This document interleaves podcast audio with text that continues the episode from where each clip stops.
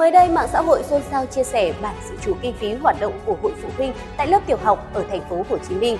Hội Phụ Huynh lớp này dự bị chi một trăm ba mươi triệu vào tiền quỹ lớp trong năm học hai nghìn không trăm hai mươi hai hai nghìn không trăm hai mươi ba. Tuy nhiên, phần lớn số tiền này dùng để chăm sóc cô giáo và bảo mẫu cùng với quà cho ban giám hiệu vào các dịp lễ Tết.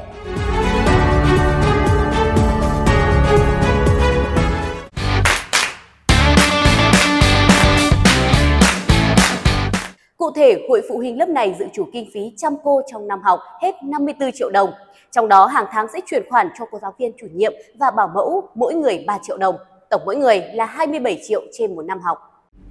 Chi phí cho ngày hai mươi tháng mười một và Tết Nguyên đán mỗi khoản là mười chín phẩy sáu triệu đồng. Các ngày này sẽ gửi phong bì cho giáo viên chủ nhiệm và bảo mẫu mỗi người ba triệu đồng.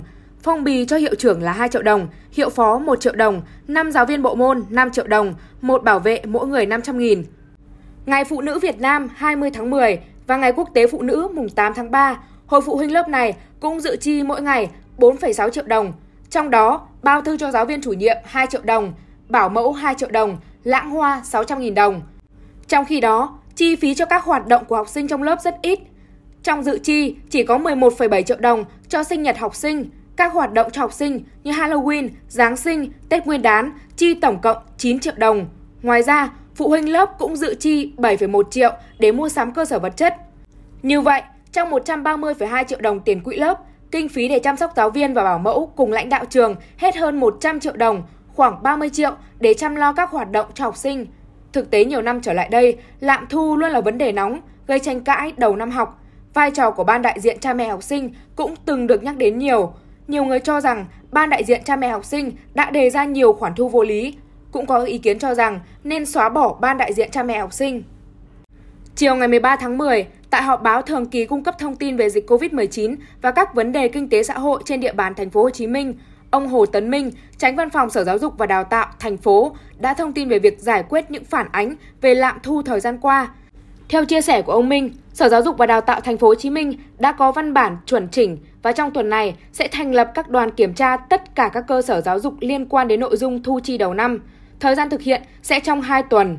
Đồng thời, Sở Giáo dục và Đào tạo cũng chỉ đạo các phòng giáo dục và đào tạo ra soát lại tất cả các nội dung liên quan đến việc thu chi của ban đại diện cha mẹ học sinh, lớp và trường. Những nội dung nào không trong quy định thu mà thực hiện thu phải xử lý triệt để. Trước câu hỏi có nên giải thể ban đại diện cha mẹ học sinh hay không, ông Hồ Tấn Minh cho hay ban đại diện cha mẹ học sinh đã được quy định trong Luật Giáo dục và được quy định hoạt động bởi Thông tư năm mươi lăm. Vì vậy, chỉ chấn chỉnh những ban đại diện cha mẹ học sinh nào làm việc không đúng và thực hiện sai nguyên tắc, tôn chỉ của mình. Không phải ban đại diện cha mẹ học sinh nào cũng làm sai, nhiều ban thực sự có những việc rất tốt, tham gia hoạt động tư vấn hướng nghiệp cho con em trong lớp của mình, ông Minh khẳng định.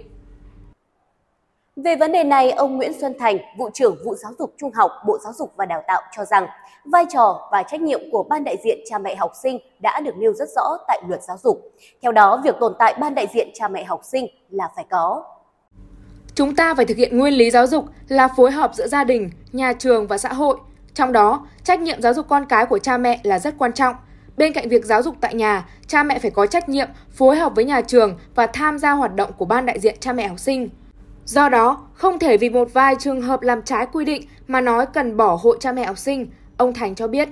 Thực tế, Bộ Giáo dục và Đào tạo quy định rất rõ những khoản tiền ban phụ huynh không được phép thu.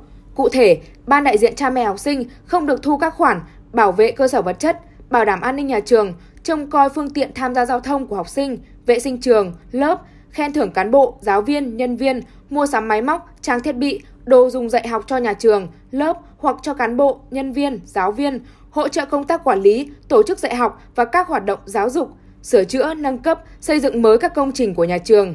Ngược lại, ban đại diện cha mẹ học sinh được phép thu một khoản duy nhất là kinh phí hoạt động.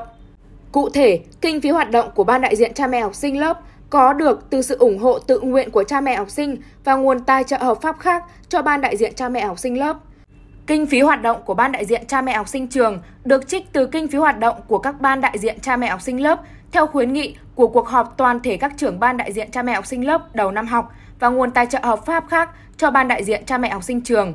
Trưởng ban đại diện cha mẹ học sinh có trách nhiệm chủ trì phối hợp với giáo viên chủ nhiệm lớp dự kiến kế hoạch chi tiêu kinh phí được ủng hộ, tài trợ và chỉ sử dụng sau khi đã được toàn thể các thành viên ban đại diện cha mẹ học sinh lớp thống nhất ý kiến. Trưởng ban đại diện cha mẹ học sinh trường thống nhất với hiệu trưởng để quyết định kế hoạch sử dụng kinh phí được ủng hộ, tài trợ và chỉ sử dụng sau khi được toàn thể ban đại diện cha mẹ học sinh trường thống nhất ý kiến. Năm học mới đã bắt đầu được hơn một tháng mà câu chuyện thu chi vẫn chưa hết nóng. Việc thu chi kinh phí của ban đại diện cha mẹ học sinh phải đảm bảo nguyên tắc công khai, dân chủ. Sau khi chi tiêu phải có báo cáo công khai quyết toán kinh phí tại các cuộc họp toàn thể cha mẹ học sinh lớp và cuộc họp toàn thể ban đại diện cha mẹ học sinh của trường. Đặc biệt, không quy định mức kinh phí ủng hộ bình quân cho các cha mẹ học sinh. Còn bây giờ bản tin của chúng tôi xin phép được khép lại tại đây. Cảm ơn quý vị và các bạn đã quan tâm theo dõi. Xin kính chào và hẹn gặp lại.